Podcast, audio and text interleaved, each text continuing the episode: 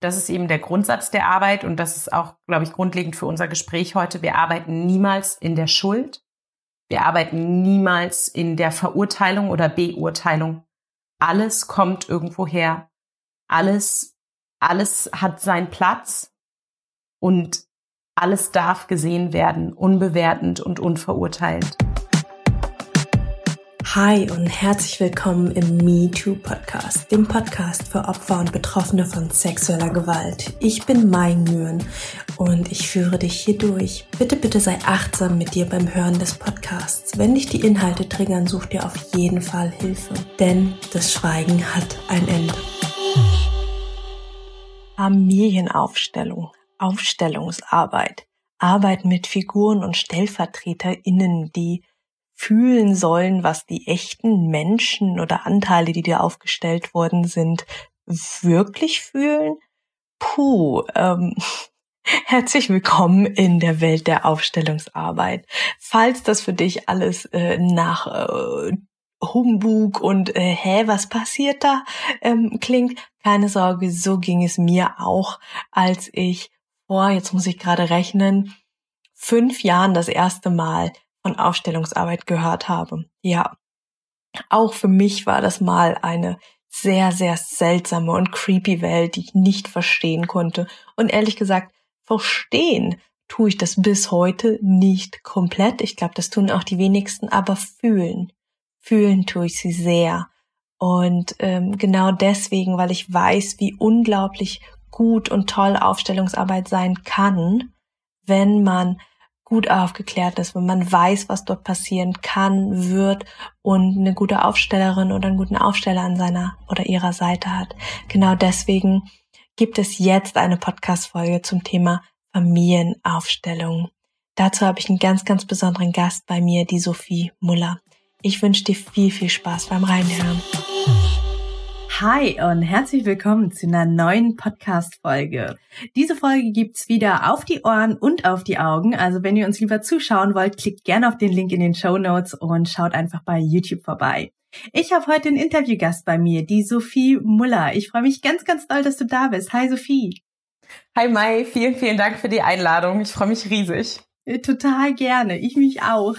Die Sophie ist ein ganz, ganz toller Herzensmensch. Wir haben uns äh, auf Instagram kennengelernt äh, und auch äh, ja quasi direkt ineinander verliebt.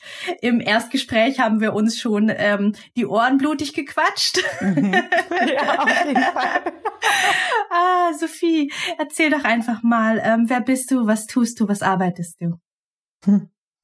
Ja, ich bin Sophie und äh, lebe aktuell in Berlin, bin ganz lange aber gependelt, Hamburg, Berlin, Bonn und ähm, bin fast 34 Jahre alt mittlerweile schon und arbeite als systemische Familienaufstellerin auf Seelenebene. Und das Ganze mache ich sowohl vor Ort, aber auch online über alle gängigen Medien, Zoom, Skype und so weiter. Und ich habe noch einen Podcast, wo ich auch über die Aufstellungsarbeit spreche und darüber berichte, was meine Klienten so bewegt und was die Aufstellungsarbeit eigentlich ist und wo sie helfen kann und ja, was einfach so rund um das ganze Thema Seelen, Seelenbewegungen und systemisches Wissen, das gebe ich weiter. Super, super schön. Den Podcast verlinken wir auf jeden Fall auch in den Show Notes. Schaut da auch Danke. voll gern vorbei. Ähm, genau. Und äh, genau wegen deiner Arbeit habe ich dich äh, ja angeschrieben und, ge und gesagt, so, oh, das wäre voll schön, da mal eine Podcast-Folge drüber zu machen, einfach weil ich Aufstellungsarbeit sehr, sehr schätze und genauso aber weiß, wie sehr sie, ich sag mal, in der Gesellschaft ähm, belächelt wird. Ähm, was ich auch lange getan habe, bis ich bei meiner ersten Aufstellung daneben saß und dachte so, was passiert hier? Was ist ja. das? Mhm. ähm, genau, von daher nimm uns doch mal, ich sag mal, für, für den ganz unbedarften und die ganz unbedarfte Zuhörerin, Zuhörer mit, was ist eigentlich Aufstellungsarbeit? Was ist das? Was ist Aufstellungsarbeit? Ich, ich leite das am liebsten immer so ein, dass ich sage, ähm, nutzt du das Internet? Also wir nutzen ja jetzt hier das Internet und dann sage ich immer ja. Und hast du das Internet schon mal gesehen? Ich weiß nicht, Mai, hast du das Internet schon mal gesehen? Hm, eher nicht. ja, genau. Genauso ist es ein bisschen mit der Aufstellungsarbeit. Sie funktioniert, man kann sie nutzen, aber man sieht sie nicht. Und ähm, was wir aber machen, oder man sieht sie nicht auf den ersten Blick, deswegen ist sie auch etwas schwerer erklärbar. Wir, ähm, man sagt, jeder Mensch ist in ein System eingebunden oder man weiß das mittlerweile auch, jeder Mensch ne, ist in ein System eingebunden, die Familie, die Ahnen, die Großeltern, all diese Ereignisse, die da passiert sind, aber genauso eine Firma, eine, ähm, ein Team, aber auch ein Körper sind ein eigenes System. Und in diesem System gibt es Dinge, die ähm, blockiert sind durch verschiedene Ereignisse. Ich arbeite auf Seelenebene, das heißt, ähm, wir schauen, was im Verborgenen auf die Seele wirkt und dich daran hindert, in dein Leben zu kommen. Oder eben dich immer wieder in die gleichen destruktiven Beziehungsmuster bringt. Oder aber was dich immer wieder deinen Job verlieren lässt. Immer wenn so diese Muster auftreten und du vielleicht auch gedanklich schon viel probiert hast, also du hast vielleicht mit einem Coach gesprochen, du hast mit deinen Freunden drüber gesprochen, du hast das Ganze analysiert, du bist an einem Punkt, wo du sagst, okay, ich habe jetzt alles Menschenmögliche in meiner Macht getan, um dieses Problem oder diese Blockade zu lösen, aber ich komme da irgendwie immer noch nicht weiter, dann wäre der nächste Schritt zu sagen, okay, ich habe keine Lust schon wieder ähm, an den gleichen Typ Mensch zu geraten oder an den gleichen Typ Job oder ähm, möchte auch, was ja auch häufig Thema ist, ich möchte, dass es mit meinen Eltern endlich ruhiger wird. Ne? Wir sind ja alle irgendwann auch in einem Alter, wo man sagt, okay, krass, warum gerate ich eigentlich immer wieder mit meinen Eltern aneinander? Da gibt es eigentlich gar keinen Grund für. Aber eben, es liegen im Verborgenen auf der Seele und im Familiensystem Dinge, das können Ereignisse sein, traumatische Ereignisse, die weitergegeben werden. Das können vorge vorgeburtliche Traumata sein oder auch vorgeburtliche Geschehnisse, die dann nicht gesehen werden und dann auf uns heute wirken, weil man rausgefunden hat, dass es eine Weitergabe von Ereignissen gibt. Was sicherlich auch für deine Hörer und Hörerinnen dann ganz spannend wird, wenn es um dieses ganze Thema geht, was wir heute auch besprechen, um das ganze Thema Missbrauch. Ja. Mhm. Okay, also super schöne Erklärung, super schöner Abriss. Ich finde das mit dem Internet eine sehr, sehr schöne Parallele. Ja. ähm, dennoch ist es, glaube ich, für, für Menschen, die noch nie was mit Aufstellung zu tun hatten, immer noch sehr, sehr schwer greifbar und zu verstehen. Ähm, Würdest du uns vielleicht einfach mal in so eine Aufstellungssitzung mit reinnehmen? Also wie, wie, wie kann ich mir, also so ganz, ich sag mal, in der Realität, wenn nicht gerade Corona ist, ähm, komme ich ja vermutlich in den Raum. Wie sieht dieser Raum aus? Sind da andere Menschen? Was passiert dort? Wie, wie leitest du einen Menschen dort durch? Also einfach mal, dass, dass wir da Bild, mehr Bilder zu haben. Ja, das ist eine schöne, das ist eine schöne, ähm, schöne Frage, weil das oft untergeht und das auch das ist, was die meisten Menschen fragen, die jetzt noch nicht so viel über die Arbeit wissen. Also es gibt eben zwei Arten zu arbeiten. Es gibt einmal die Arbeit mit echten Menschen, also mit Stellvertretern, die jetzt natürlich Corona-bedingt ähm, eher nicht stattfindet. In einer Gruppe arbeitet man dann. Da sind, ich sag mal, 10, 15 andere Menschen, die dann etwas aus deinem System stellvertreten. Und es gibt die Möglichkeit, ins Einzelsetting zu kommen. Das passiert dann online oder eben hier vor Ort in Berlin. Und ähm, da sind die Herangehensweisen ganz unterschiedlich. Deswegen würde ich jetzt erstmal eher weniger auf das Setting eingehen, sondern eher mhm. auf den Klienten oder die Klientin, die kommt. Und das gilt so für das ganze Gespräch. Alles, was ich heute sage, bezieht sich immer auf Mann und Frau. Nur falls ich mal, ähm, ja, Klient, Klientin, also auf die beiden. Ähm, die kommen meistens mit einem Thema oder auch mit einem Thema, was sie noch nicht in Worte fassen können. Das sind dann zum Beispiel starke Gefühle, ja, so übermäßig übertriebene Gefühle auf eine Situation, die sie nicht erklären können. Eine ständige Angst oder ein ständiges Gefühl, auch ein Glaubenssatz kann das sein, ja, nicht gut genug, ich bin nicht gut genug und kein Mensch weiß, woher das eigentlich kommt. Die kommen mit diesem Thema und wissen vielleicht noch gar nicht, dass das so ihr Thema ist und dann stelle ich erstmal die Frage, ja, worum geht's dir denn heute? Warum bist du heute hier? Und oft ist es so, dass so eine Aufstellung sich schon eine Woche vorher anbahnt oder wenn man den Termin gemacht hat, dass man innerlich schon so merkt, so, oh, hier passiert gerade was, hier, hier regt sich etwas in mir und ich bin vielleicht gereizter oder das Thema kommt nochmal ganz deutlich zur Sprache. Und dann gibt es zwei Möglichkeiten, wie Menschen reagieren. Entweder sie fangen recht schnell an, mit den Tränen zu kämpfen, weil diese Frage oder weil dieses Aufgewühlte schon so, so sich so angestaut hat, dass, dass es schon losgeht. Oder aber wir, es kommen so verschiedene Themen auf den Tisch und wir sortieren dann erstmal so vor. Also sprich zum Beispiel, ich finde keinen Partner und ich weiß, oder keine Partnerin und ich weiß nicht, woran das liegt. Ja, und mein größter Wunsch ist eigentlich in eine Beziehung zu gehen und ich weiß gar nicht warum Und dann aber fällt mir gerade ein, das ist dann auch so ein Satz, und dann fällt mir aber gerade ein, ja, also wenn wir jetzt gerade darüber sprechen, also mit meiner Mutter ist das auch immer ganz schlimm. So, und dann fange ich an, da einfach ein bisschen reinzugehen und mal vorzufühlen und ein paar Fragen zu stellen. Aber ich frage dann eben auch nach dem Wunsch. Was ist denn dein Wunsch? Ja, ich wünsche mir mehr Leichtigkeit oder ich wünsche mir halt, dass das Thema nicht mehr so schwer ist, und mich so bedrückt oder ich wünsche mir, dass Symptome kann man ja auch aufstellen. Also ihr habt jetzt schon die ganze Bandbreite, ja, was man auch alles aufstellen kann. Ähm, eben, ja, äh, ich, ich möchte, dass es besser wird oder dass ich, dass ich mehr Frieden in mir finde. Ja, das sind so Sätze, dass sich men oder die sich Menschen wünschen oder ähm, bei, wenn es partnerschaftlich gerade schwierig ist, nicht, ich wünsche mir eine bessere Verbindung zu meinem Partner. Ja, das kann halt auch alles sein. Und dann gibt's eben, und jetzt gehe ich mal auf beide Möglichkeiten ein, ähm, dann gibt's entweder die Möglichkeit, dass wir mit Figuren arbeiten oder eben mit echten Menschen, mit echten Stellvertretern. Und dann ist immer die Frage, okay, aber warum fühle ich denn, also, oder die größte Frage ist, kann ich das fühlen? Ganz egal, ob mit echten Menschen oder eben mit Figuren.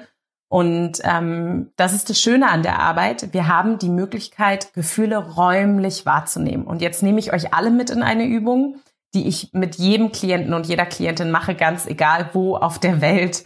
Diese Übung funktioniert immer, weil die Angst, die ja viele gerade Denker haben, ne, viele, die einfach viel im Kopf sind, oh mein Gott, aber ich kann das doch bestimmt gar nicht fühlen.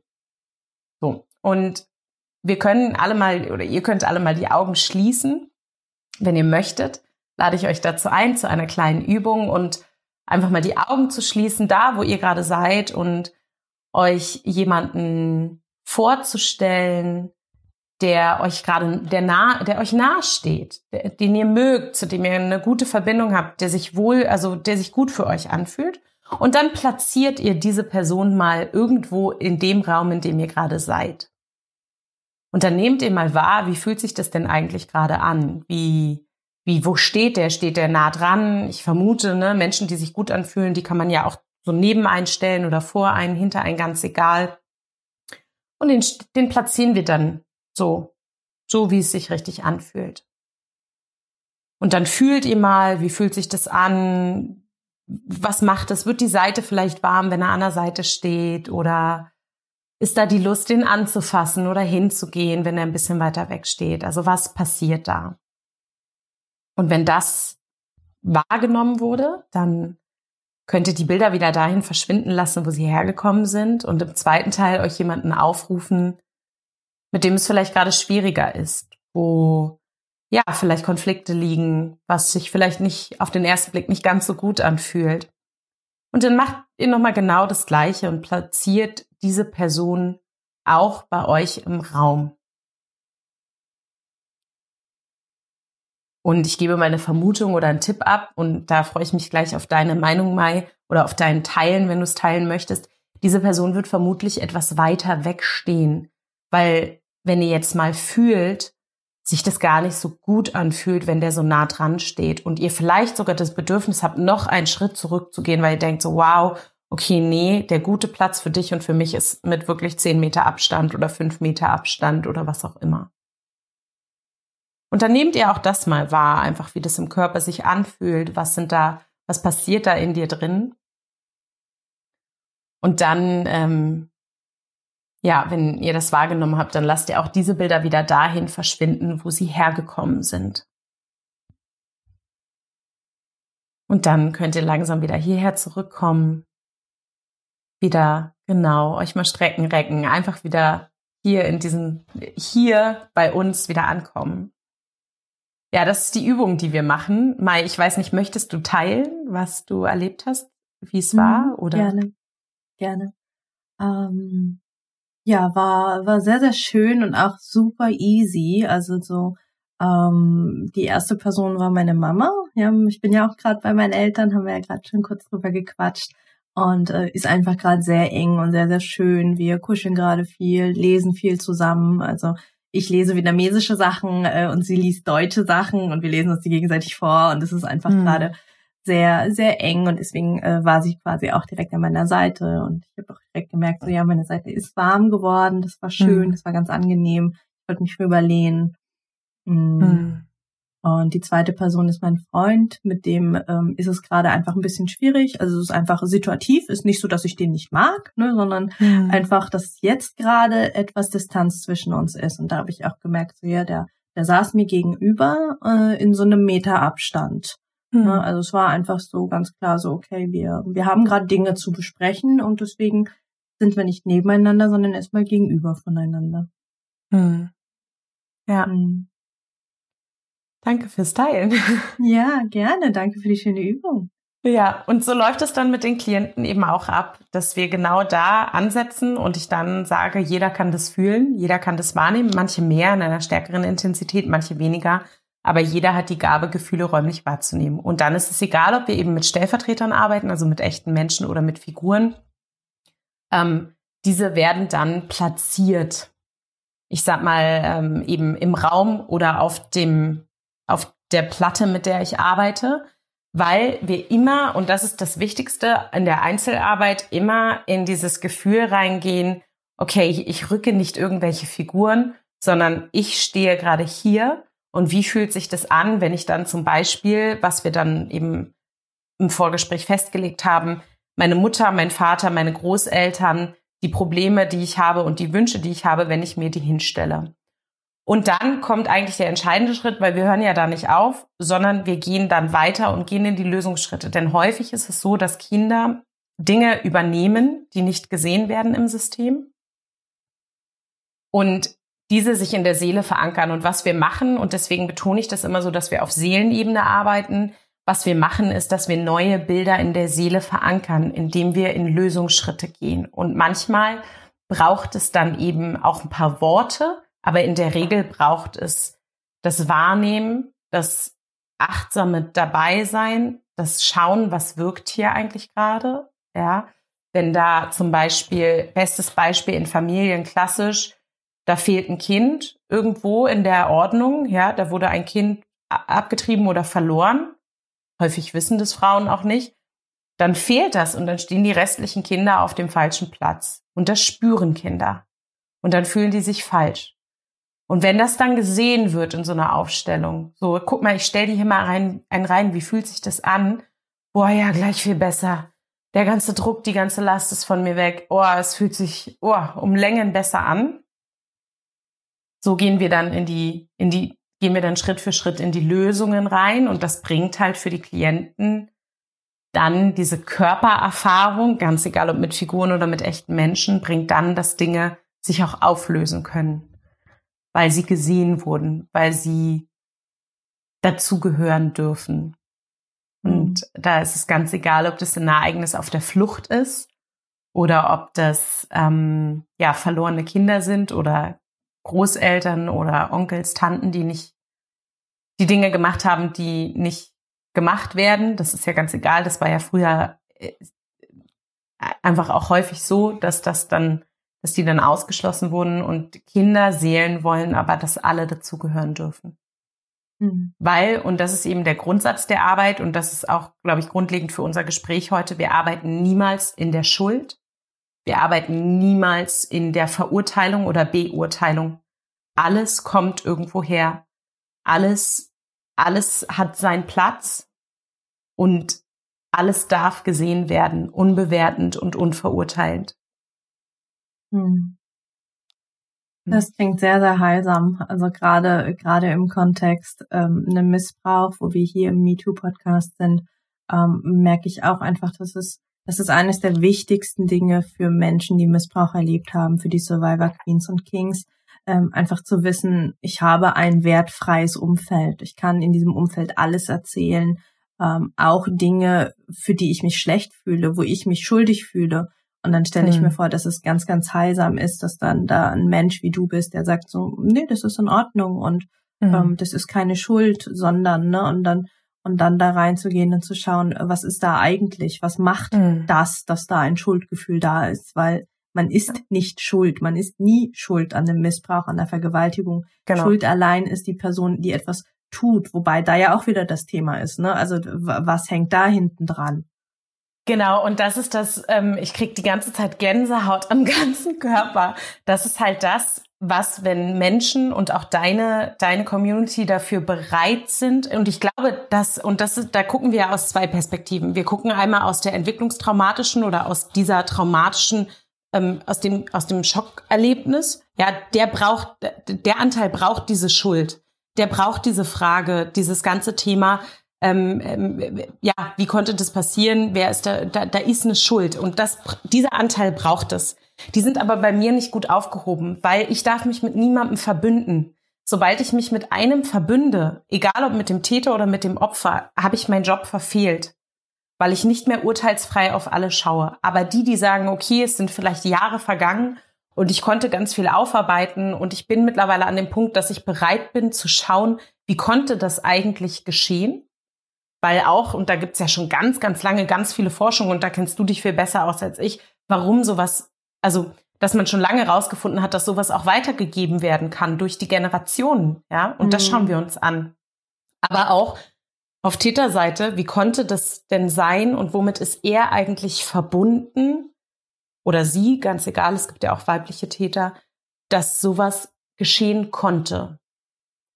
Und da gehen wir eben schuldfrei ran, weil wir sind alle, und das ist immer, da, da errege ich auch Aufsehen mit, wir sind alle Täter und Opfer im Großen und im Kleinen. Sobald ich jemanden verurteile für etwas, mache ich mich zum, zum Täter. Und das kann sein, dass ich sage, ich finde deine Nase hässlich. Ja, da mache ich mich schon eigentlich eigentlich zu einem äh, ja zu einem Täter, auch wenn das jetzt der kleine, also wirklich das kleine Ding ist, mhm. ähm, über das wir reden.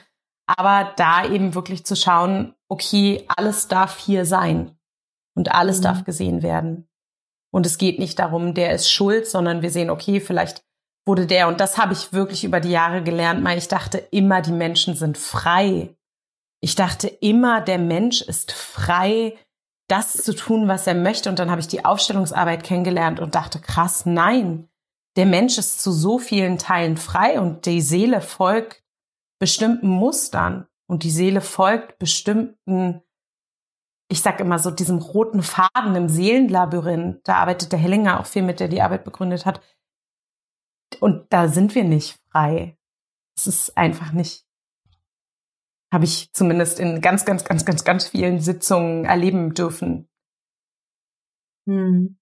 Zumindest nicht frei, wenn wir es uns nicht anschauen. Ne? Also wir sind frei absolut. in dem Sinne. Wie, absolut richtig. Ja, guter, mhm. guter Einwand. Aber genau, in, wir, genau. Und manchmal manche Dinge, und das musste ich auch lernen, können wir uns gar nicht anschauen, weil es das System nicht zulässt. Also wir denken ja ganz oft, der Weg, den ich gehe, ist auch der Weg für alle anderen Menschen. Mhm. Ja. Und ich muss echt sagen, die Demut da reinzubringen, nämlich gar nicht zu wissen, ob das nicht das Beste ist, dass dieser Mensch sich seine Themen nicht anschaut, ist manchmal für den Menschen überlebensfähiger, als wenn er hingucken würde. Nicht jeder erträgt das. Nicht jede Seele, ja. nicht jedes System erträgt das. Und da bin ich in den letzten Jahren durch meinen Weg ganz, ganz demütig geworden. Nämlich zu wissen, dass ich eigentlich nichts weiß. Und das Einzige, was mir da reinspielt, ist, dass ich Systeme sehen kann, dass ich Seelen sehen kann, aber das war's auch schon. Hm. Es hm. Super super schön, also dass du das nochmal sehr klar rausgestellt hast, dass du als Aufstellerin neutral bist. Ne, das ist ja auch so einer der ganz, ganz großen Grundsätze in der Systemik. Ähm, mhm. Also ich bin ja auch systemisch ausgebildet. Ich liebe die Systemik äh, sehr, sehr, sehr, sehr, sehr. Ähm, mhm. Aber äh, das sage ich auch immer, ähm, es ist eines meiner Werkzeuge. Ja, also ähm, wenn ich wenn ich sage, okay, wir machen jetzt gerade mal einen systemischen Raum auf, dann schaue ich mir relativ wertneutral die Sachen an. Und dann bin ich aber auch wieder, wenn wir die, Systemik schließen, bin ich auch wieder einfach Cheerleaderin für meine Klientinnen. Mhm. Ne? Also das ist so, ich denke, da, da unterscheiden wir uns sehr, sehr stark ja. und das ist ganz, ganz wichtig. Ähm, ja. Das einfach nochmal zu verstehen, so du bist weder für die eine noch die andere Seite als Aufstellerin.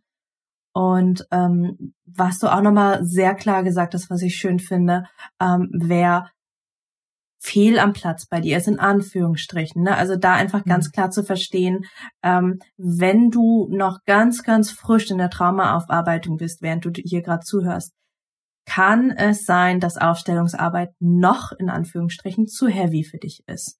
Ja, mhm. also da einfach mal schauen, ähm, wann zieht es dich zur Aufstellung. Es kann sein, dass es nie passieren wird. Es kann sein, dass, äh, dass die Podcast-Folge hier einen kleinen Samen setzt und du irgendwann merkst, ah ja, jetzt würde ich gerne. Ja, aber ja. Äh, definitiv Aufstellungsarbeit ist, ist auch etwas, wo ich auch sagen würde, ähm, wenn wir es auf einen Zeitstrahl ja. der Aufarbeitung setzen, kommt ja. es eher spät als früher.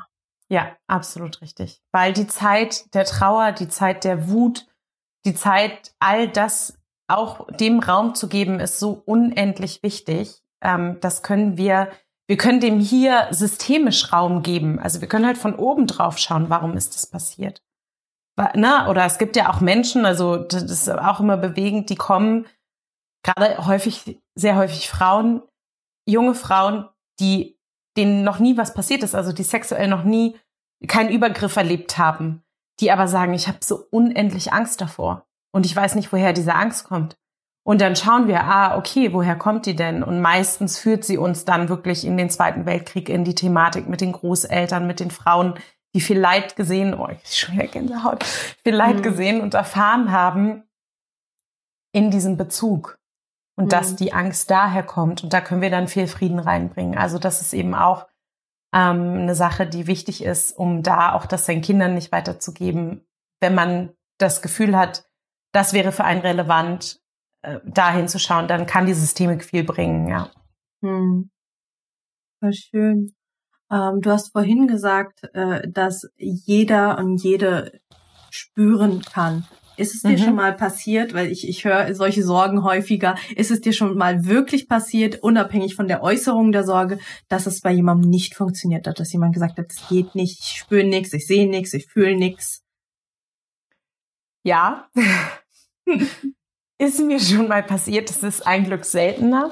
Mhm. Ähm, ich erlebe das und da, du hattest das so schön angeteasert auf Instagram, dass wir auch darüber sprechen, was wichtig ist bei der Suche nach einem Aufsteller oder nach einer Aufstellerin.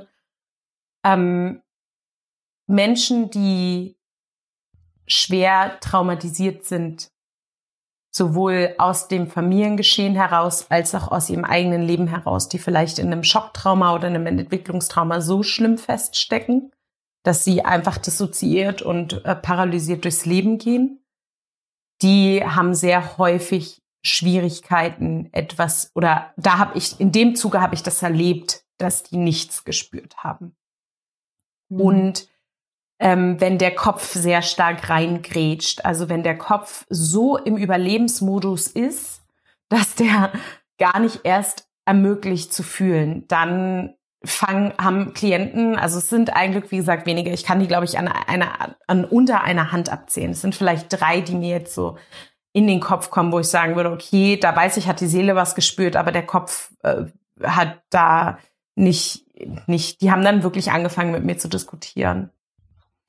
Und da habe ich auch keine Chance. Da, also ich kann, und das ist halt das, wenn wir dann darüber reden, ich weiß, du hast die Frage jetzt nicht gestellt, aber es passt gerade so gut woran erkenne ich denn einen guten Aufsteller, eine gute Aufstellerin? Mhm. Zum einen, ich bin halt, ähm, ich habe die Ausbildung gemacht bei beim Traumatherapeuten, also die wirklich auch ausgebildete Traumatherapeuten sind. Das heißt, bei uns in den Aufstellungen ging es immer natürlich erstmal klassisch um die Aufstellungsarbeit, aber dann auch okay zu erkennen, wenn jemand in ein Trauma reinkommt, weil das machen wir. Wir lösen epigenetische Traumatisierungen auf aus Familien und da diese Anzeichen zu erkennen, aber auch zu wissen, was muss ich tun, um den nicht zu retraumatisieren, wie passiert es eigentlich und wie kann ich meinen Klienten dann schützend dadurch helfen, weil du kannst es dann nicht abbrechen. Du kannst nicht mitten in der Aufstellung sagen, upsi, Verzeihung, das ist mir jetzt eine Nummer zu hoch, hier würde ich jetzt gerne aussteigen, sondern du musst dann, sobald du die ersten Anzeichen siehst, mit dem Klienten da durchgehen und ähm, das wurde uns ganz behutsam und ganz liebevoll beigebracht, aber auch wie man Trauma im Körper eben lösen kann oder wo die sich im Trauma auch festsetzen, äh, wo die sich im Körper festsetzen können. Und das ist halt wichtig. Ähm, es steht nicht bei jedem drauf. Ich habe es auch nirgendwo stehen, weil ich, weil das nicht mein, das ist nicht meine Profession, Trauma zu lösen. Meine Profession ist es, Seelenbewegungen zu erkennen, aber alleine dieses Wissen zu haben, dass traumatische Dinge ans Licht kommen können und wie ich mich dann zu verhalten habe, ist halt das Nonplusultra. Und ähm, das ist so das Wichtige. Und um zurück auf deine Frage zu kommen, so gehe ich dann auch mit den Menschen um. Also ich führe sie durch den Prozess durch oder habe ich bei diesen wo das wirklich echt schwierig war für mich auch, weil ich sitze dann auch da und es kommt dieser Moment von, okay, erinnere dich dran, Sophie. Deine Lehrerin hat gesagt, manchmal muss man einfach die Dinge ausharren. Ja, manchmal muss man einfach genügend Vertrauen haben in all das, was hier gerade passiert, dass es genau das Richtige ist. Aber ich gebe dann auch ganz klar Empfehlungen und sage, hey, pass auf, wir können hier kein, wir können das, was dich gerade bewegt oder was ich gesehen habe, hier nicht lösen. Da bin ich nicht die Richtige für. Das ist die Grenze meiner Arbeit. Mhm. Und bitte, und dann gebe ich Adressen und empfehle Menschen, mit denen ich auch zum Teil zusammengearbeitet habe und sage, bitte, wenn du das angehen möchtest, dann ist mein, mein Tipp und meine Empfehlung, mach das bei den und den und den, schau dich um, nutz diese Methoden. Da gibt's ja auch, weißt du ja selber, von A bis Z Methoden, die richtig wirksam sind bei Trauma und Methoden, wo man halt sagt, ja, danke, Schulmedizin, never ever. Ja. Mhm. So, und da sage ich, okay, mach dieses und jenes. Und das ist dann eher meine Aufgabe, sie da durchzuführen und dann ähm, zu vertrauen, dass das trotzdem der richtige Schritt auf dem Weg war. Und das ist ja mein Grundsatz. Ich glaube daran, dass Seelen sich verabreden, um miteinander zu wachsen. Und die Menschen, die zu mir kommen, die sind immer, immer aus diesem Grund bei mir, weil die Seelen sich verabredet haben. Mhm. Und darauf vertraue ich dann einfach auch in so einer Situation, auch wenn es schwer ist und mich auch zum Zweifeln gebracht hat. Also so ist das nicht. Das geht nicht spurlos an mir vorüber, sowas. Das wäre auch sehr unmenschlich. Also mhm. finde ich, finde ich sehr, sehr authentisch, sehr sympathisch von dir, dass du da so offen drüber sprichst. Und auch hier nochmal, auch, auch wenn das gerade viel Raum hatte, weil es auch einfach eine Sorge ist, die ich oft höre, die mir jetzt auch ja. nochmal ein paar Mal geäußert wurde, wo ich gestern äh, in Instagram nochmal nach euren Fragen gefragt habe. Ähm, das sind drei Leute, die Sophie gerade genannt ja. hat, ja, in jahrelanger Arbeit. Ja, ja also es ist ähm, klar, ähm, ist es äh, offensichtlich, dass es eher Menschen sind, die schwere Traumata erlitten haben oder die eben sehr im Kopf sind, äh, wahrscheinlich sogar beides, ne? Es ist, die gehört mhm. ja auch zusammen. Ähm, ja es ist trotzdem möglich, ja, also auch wenn du gerade hier sitzt und denkst so, hm, ja, aber was ist, wenn es bei mir nicht funktioniert? Ähm, mhm. Wenn es sich danach anfühlt, dass du es ausprobieren magst und deine einzige Sorge ist, dass es nicht funktioniert, dann sage ich immer, probier es aus. Ja. ja. Weil was ist das Schlimmste, was passieren kann? Dass du eine liebevolle Sophie vor dir sitzen hast, die sagt, ja, ähm, ich glaube, du bist noch nicht so weit. Ich glaube, das funktioniert gerade nicht. Aber guck mal, hier sind fünf ExpertInnen, ähm, von denen ich glaube, die dir weiterhelfen können. Mhm. Ja, aber selbst dann glaube ich fest daran, selbst wenn wir das selber nicht spüren, dass das trotzdem mit der Seele etwas macht, was wir dann mhm. hier sehen. Also wir arbeiten ja dann nicht gar nicht, sondern wir arbeiten dann miteinander, aber eben ähm, und das ja und ich glaube, dass oder ich weiß ganz sicher auch, dass man an dieser Arbeit nicht glauben muss, dass sie funktioniert, sondern dass mhm. sie einfach funktioniert. Mhm. Das ist ja mhm. genau wie mit dem Internet. Man muss nicht dran glauben, dass das da ist. Es funktioniert auch ohne, dass ich dran glaube. Allerdings. ja, ja, das stimmt. Ähm, wobei manchmal hätte ich schon gern, dass es besser funktioniert, aber mehr Glauben funktioniert auch nicht. ja. Das stimmt. Ah. Ähm, du hast vorhin schon erzählt, dass es ähm, man entweder mit echten Menschen, also mit StellvertreterInnen arbeiten kann, die dann in bestimmte Rollen reinschlüpfen für mich ähm, mhm. oder auch mit Figuren. Hm. Jetzt höre ich ganz oft die Sorge, also gerade jetzt auch zur Corona-Zeit, ne, wo dann Menschen sagen, oh, ich würde so gerne meine Aufstellungsarbeit machen, aber ich würde das lieber mit echten Menschen machen. Ich glaube, mit mhm. Figuren ist das äh, ab, eine abgespeckte, eine Light-Version. Wie siehst du das? Sind Figuren sch ja schlechter ist schon sehr wertvoll, wertend, aber ist es ähm, kriegt man da weniger bei raus oder ist es gleich oder ist es einfach anders?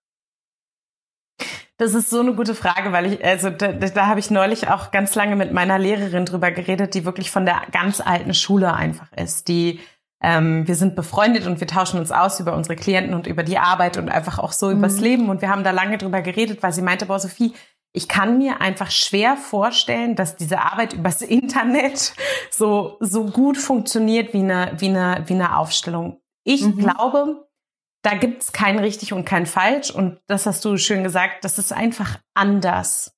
Mhm. Die Körpererfahrung natürlich in einer Gruppe ist etwas, die wirklich das, das noch mal noch erfahrbarer macht. Mhm. Ich glaube, und das habe ich ihr aber auch gesagt, dass es immer eine Frage ist, wie du das Gan wie du den Rahmen gestaltest. Nämlich, ich kann einfach mit Figuren aufstellen und da ist auch jeder Aufsteller anders. Ich kann einfach sagen, wir stellen hier ein paar Figuren und gut ist. Ich sage ja immer, wir stellen hier nicht irgendwelche Figuren. Jede Seele, die wir aufstellen, die ist gerade mit uns hier im Raum. Jede Seele können wir fühlen. Jeden Schritt, den wir gehen, kann die andere Seele auch fühlen. Und fühlst du auch. Also ich gehe ganz viel auf diese Körpererfahrung ein, weil ich eben weiß, dass das auch das ist, was ähm, wichtig ist. Ich glaube einfach anders trifft das ganz gut. Und jeder Mensch ist da auch anders. Ich sage immer, bevor ich keine Aufstellung machen würde, ähm, würde ich sie mit Figuren bevorzugen oder im Einzelsetting bevorzugen.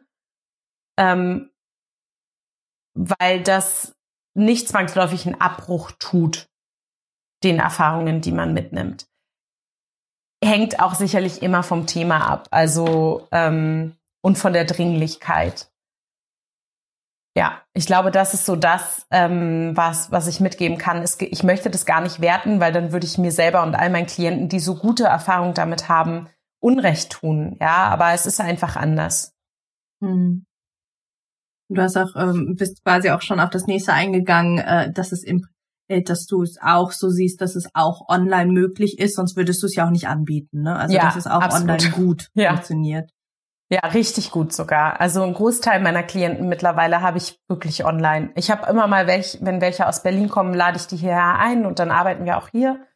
Ähm, was für mich äh, immer, wo ich halt auch immer sage, so ja, wie, du entscheidest nur, ob wir mit Möske arbeiten oder uns einfach schräg gegenübersetzen, lüften oder was auch immer. Also ich bin da ähm, schon sehr bedacht auch auf meine Klienten und auf meine Gesundheit natürlich, aber es ist durchaus machbar. Ähm, aber viele arbeiten, ich habe wirklich Klienten von überall her, aus der Schweiz, aus Spanien, aus Curaçao, also so mit denen arbeite, arbeite ich einfach online. Und das, mhm. ähm, das funktioniert unglaublich gut. Ja. Und wenn wir schon beim, wir waren vorhin noch beim Setting, ähm, bei mir stellt sich gerade die Frage, wie lang dauert denn dann so eine, so eine Aufstellungssession bei und mit dir? Die erste Sitzung dauert meistens ganz lang, weil wir da wirklich so an den Urschleim gehen und der Klient auch erstmal eine Stunde redet und ganz viel erzählt und wir wirklich ganz oft so von Hupsel auf Pupsel Großeltern, was haben die erlebt und so. Und im Normalfall dauert eine Sitzung, ich sage mal anderthalb bis zweieinhalb Stunden. Also die erste Sitzung schaffe ich nie unter zwei Stunden oder auch zwei Stunden fünfzehn. Ähm, die zweite Sitzung, weil wir da einfach nicht mehr so am Urschleim anfangen, dauert dann meistens anderthalb Stunden. Wow. Intensive Arbeit. Ja. Ja, schöne Arbeit. Ich bin sehr mhm. dankbar, dass ich sie finden durfte oder ja. sie mich gefunden hat, ja. Wow, das war der erste Teil des Interviews mit Sophie Muller zum Thema Aufstellungsarbeit. Ich hoffe, du hast ganz viel für dich mitnehmen können. Ich finde, Sophie ist einfach ein unglaublich toller und liebevoller Mensch. Sie erklärt Aufstellungsarbeit so schön, ähm, ja, dass es irgendwie greifbarer wird. Etwas, was so schwer greifbar ist. Wenn dir Sophies Arbeit gefällt, klick total gern auf den Link in den Show Notes. Da findest du auch ihr Jahresprogramm, das bald starten wird. Und in den Show Notes findest du auch einen Link zu ähm, mir, also meingun.de slash links. Da findest du auch, auch was, was bald starten wird, nämlich mein siebentägiger traumasensitiver Meditationskurs. Alles online und äh, im Anschluss an den Kurs gibt's noch eine fette Bibliothek mit Meditationen. Alle traumasensitiv, alle von mir aufgesprochen, alle ja, Trauma bulletproofed. Ich wünsche dir viel Freude beim zweiten Teil des Interviews, das übermorgen erscheint. Da sprechen wir darüber, wie man den und oder die richtige Aufstellerin für sich findet und wie Sophie zur Aufstellungsarbeit gekommen ist. Bis dahin, ganz, ganz dicker Drücker aus Heidelberg.